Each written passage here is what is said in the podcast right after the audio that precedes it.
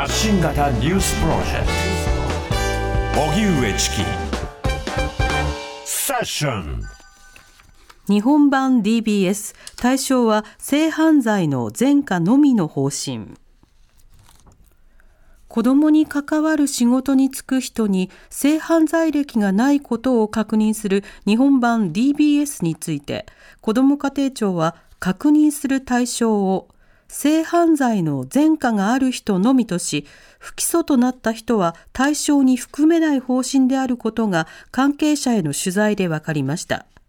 政府が議論を進める日本版 DBS は保育所や学校など子どもと接する職場で働く人に性犯罪歴がないことの証明を求める新たな仕組みです。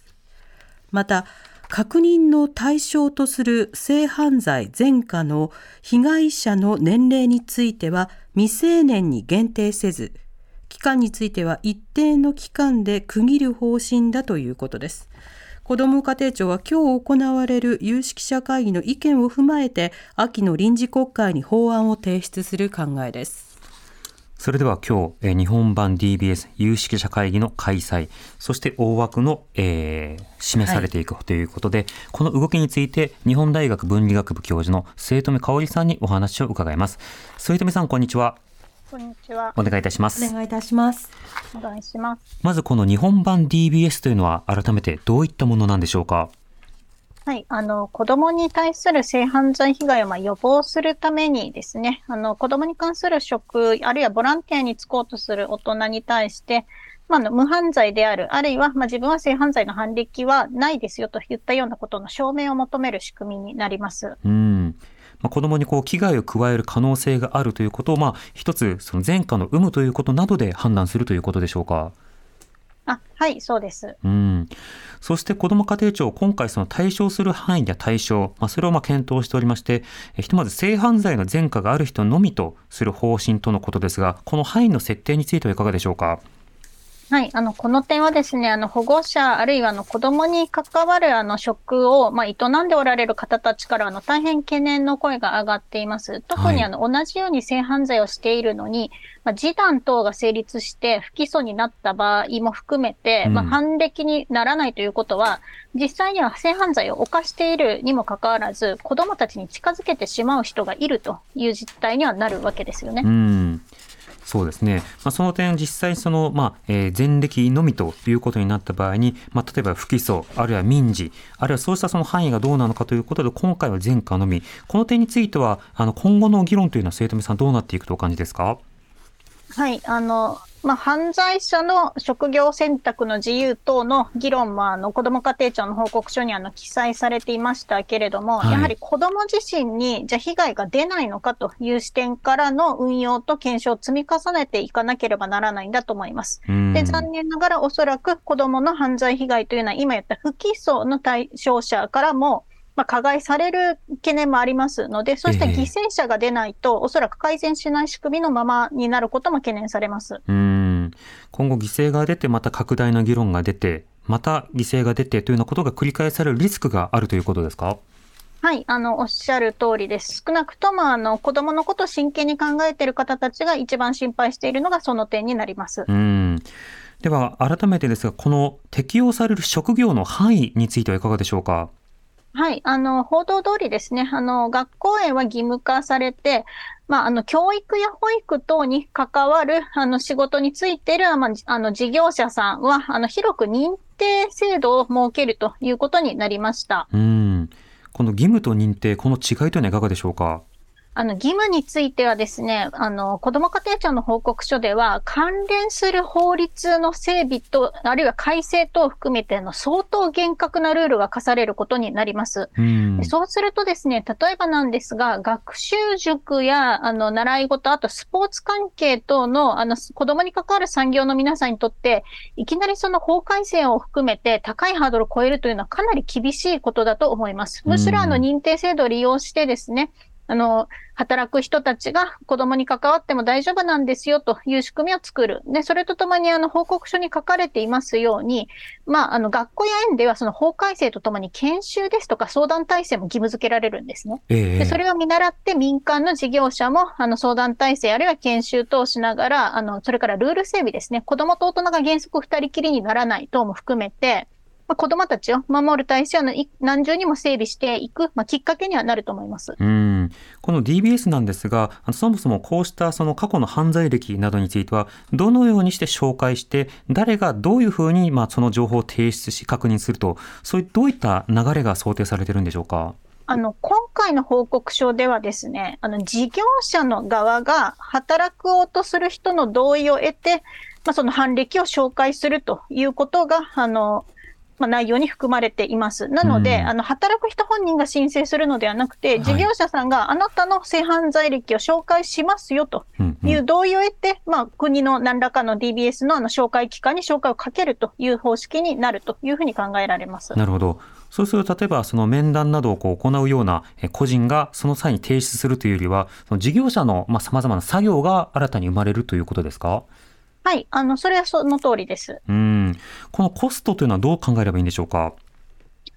はい。あの、なるべくですね、簡便な手続きで行うことが必要かと思います。ただし、うんあの、コストに対してのメリットですね。はい。あの、さ犯罪、少なくとも性犯罪を犯した人が、あの、で、起訴された人に限ったとしても子供に近づけない仕組みを作るということで、まあ、ある、企業、あるいは団体等としてのですね、まあ、毅然とした姿勢を示すことができますので、まあ、コストに対してあの子供を守ろうとする姿勢をあの示せる、あるいは実際に犯罪者が近づきづらくするといったメリットもかなりあるというふうに考えていますう。ん。今回またその期間については一定の期間で区切る。まあ、この期間がどれくらいになるのかということも含めてなんですが、この期限についてはいかがでしょうか？えっと、期限というのは、あれですよね、あの犯歴が消える期限ということでよろしいですか？はい。あの、まあ、現行の刑法では、まあ、5年もしくは10年といったような、あの、期限が、あの、決められていますが、それと、あの、DBS の犯歴の、あの、消滅時点を一緒にするのかどうかについては、まだ結論が出ていません。まあ、うんと言いますのも、あの、わいせつ教員対策法ではですね、あの、40年間教員免許の、あの、まあ、データベースに載るわけですね。この人は、あの、わいせつ教員として、あの、教員免許をし、こう、執行しましたということが40年間データベースに残るわけです。ん逆に言うと、あの、じゃあ、起訴された性犯罪者が5年や10年で、あの、その犯歴が消えるという仕組みで子供を守れるのかということはですね、あの、まあ、現在の、えーわいせつ教員対策法の仕組みとの、まあ、比較、あるいはバランスの中で考えられなければならない。特にあの子供を守るという視点から考えられなければならないというふうにあの捉えています。うん、今回、そのある意味ではあの実際、性犯罪をにあの携わった人に対してあの懲役刑のみならず、まあ、社会的な刑罰、要はその後の、まあ、就業の制限というものを長期間行うということになる一方で、まあ、子どもの人権を守るのだというような、こうした点というものがあるわけですね。このあの就労の権利と子どもの人権というものについてのバランスや論点については、生徒部さん、どうご覧になってますか？あの、日本版 DBS をですね、社会的な刑罰と捉えるのは、私は違うと思っています。うん。と言いますのも、あの、犯罪者に対しては、やはりあの、再犯を予防して公正の機会を提供することが一番人権上大事ではありませんか？はい、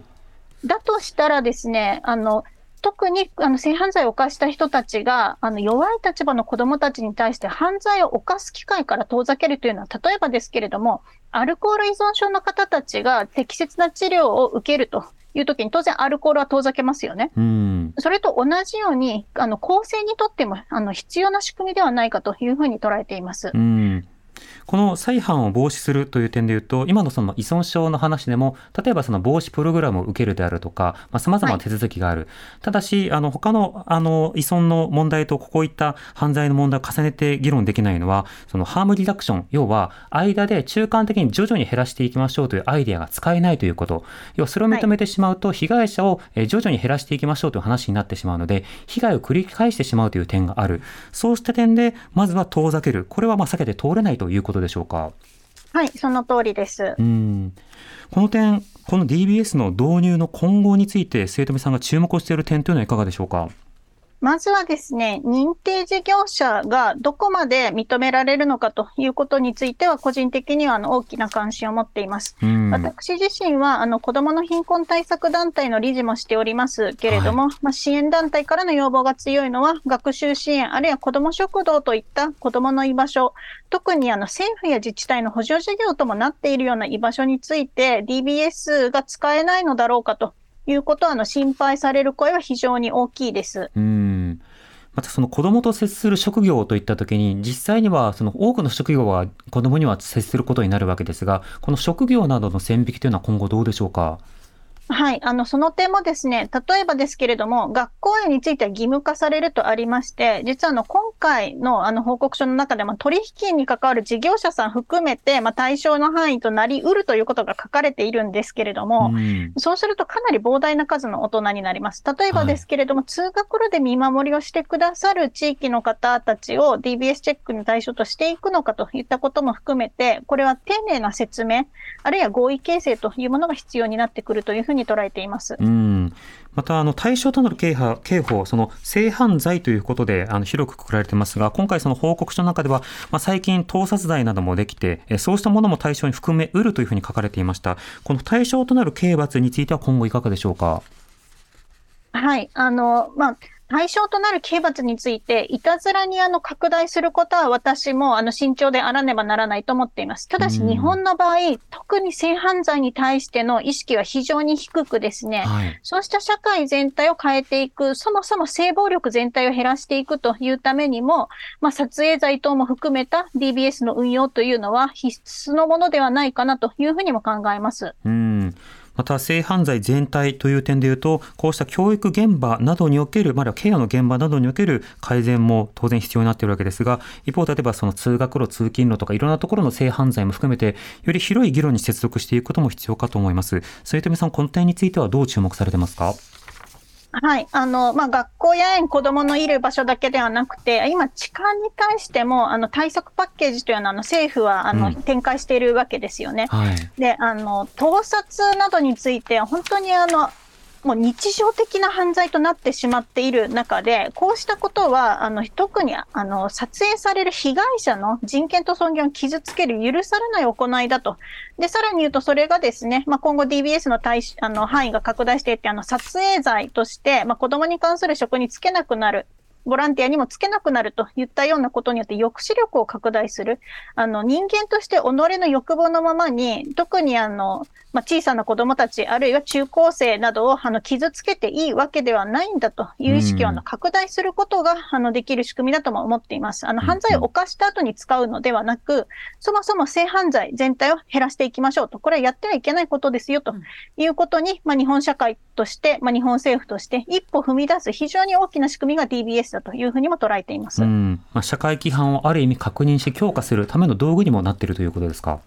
はい、そうですね。ただ、あの、まあ、性犯罪者に対して、あの、心ない差別が横行するということも避けなければならないというのが同時に起きてくる課題です。うん。とりわけ今のネット社会などですと、あの、不本意な仕方でその情報を取りまとめたり、マッピングすることによって、新たな加害が生まれるというようなことがある。そうした点でいうと、この DBS の、まあ、データベースなどが、あの、まあ、不確かな仕方でこう活用されてしまうというようなことはリスクであるかと思いますが、この対策については、生徒さんいかがでしょうか？はい。あの、先ほども申し上げましたように、認定事業者のまず、認定制度をどのように作り上げていくかということが今後の課題になろうかと思います。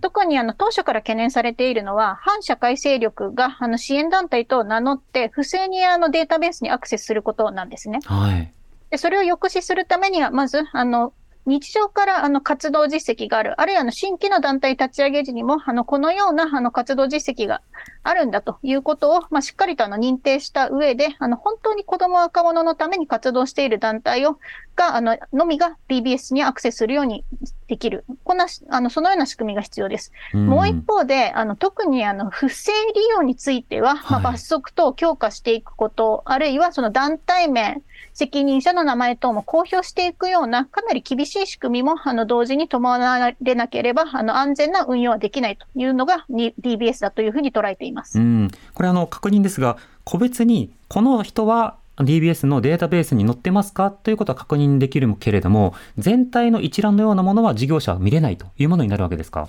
そうですね。あの、乗ってる乗ってないは、あの、まず確認できるというところまで、今回の報告書では分かったんですが、ただ問題はですね、うん、その犯した前歴の内容によっては、内容を提供されうるというふうに判断できる部分があるんです、報告書の中に。はい。えー、そうすると、その情報というのは、あの、まあ、働こうとする大人の側ですよね。犯歴がある方にとっても、かなりリスクのある状況なんですよね。でこれを悪用されることをどのように防ぐかということも含めて、ここからの制度設計の課題が問われると思います。うん。その DBS 導入に伴っては、リスク対策、再犯防止、しかし DBS の実効性、これらを適切に進めていくことが必要になってくるんですね。はい、おっしゃる通りです。はい、末留さん、ありがとうございました。はい、ありがとうございました。日本大学文理学部教授の末富香織さんにお話を伺いました。TBS ラディオ発信型ニュースプロジェクト。セッション